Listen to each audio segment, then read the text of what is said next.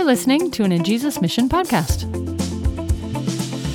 Good morning, everyone. It is Friday morning, and God is on the move. We are going to finish off this week with looking at Isaiah chapter 61.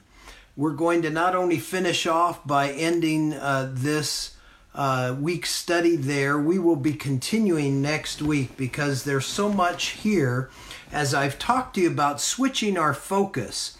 God has a, a, a, a purpose for each and every one of you.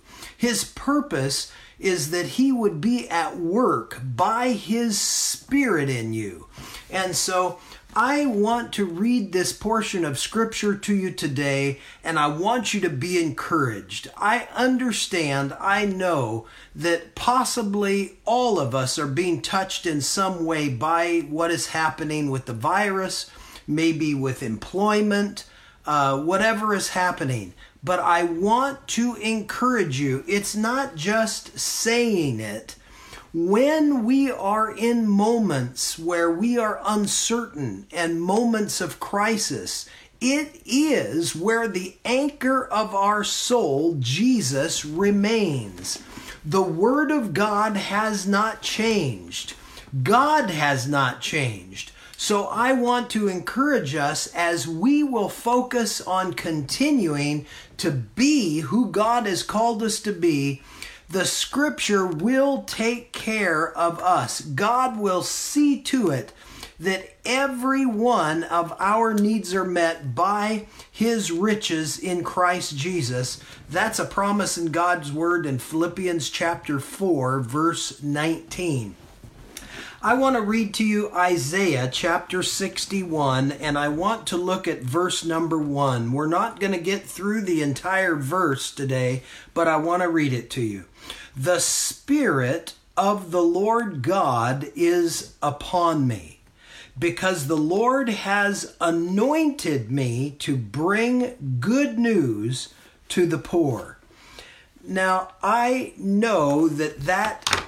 Uh, prophetic utterance that Isaiah made in Isaiah 61 first and foremost again went to Jesus Christ. He came, and in fact, in Luke's gospel, you can see that Jesus, in reading this, said, Today this scripture is fulfilled at the reading. So we understand that, but there is something powerful here we do not need to miss.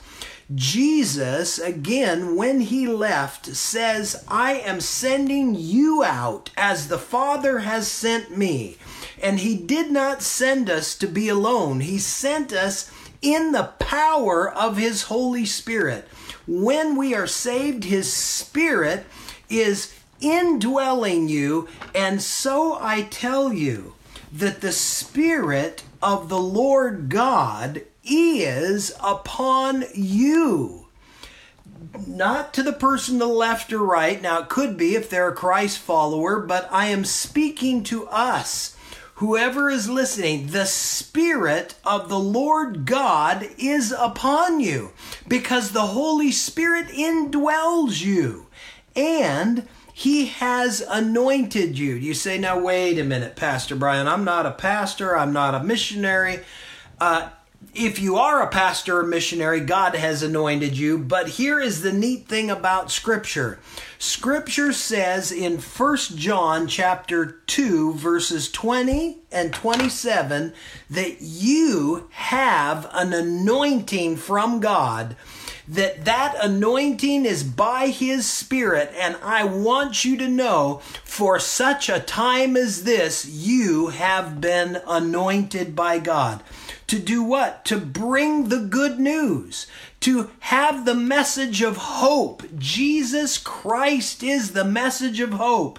2 Corinthians 5:20 says, "He has given to us the ministry of reconciliation," as if God was making his appeal toward uh, through us.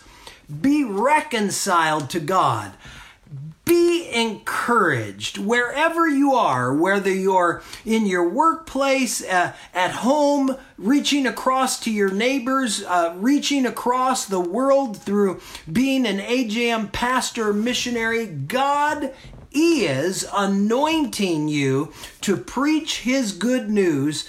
Be encouraged. Jesus says, I will never leave you nor forsake you. Go in the power of the Lord today. I will be right back here Monday morning at 7:15 Pacific Standard Time. We will continue going through Isaiah 61. And until then, remember wherever you are, whatever's happening today, you have an anointing from the Lord and God is on the move. Thanks for listening. Subscribe to this podcast and learn more about how we go into the world at ajesusmission.org.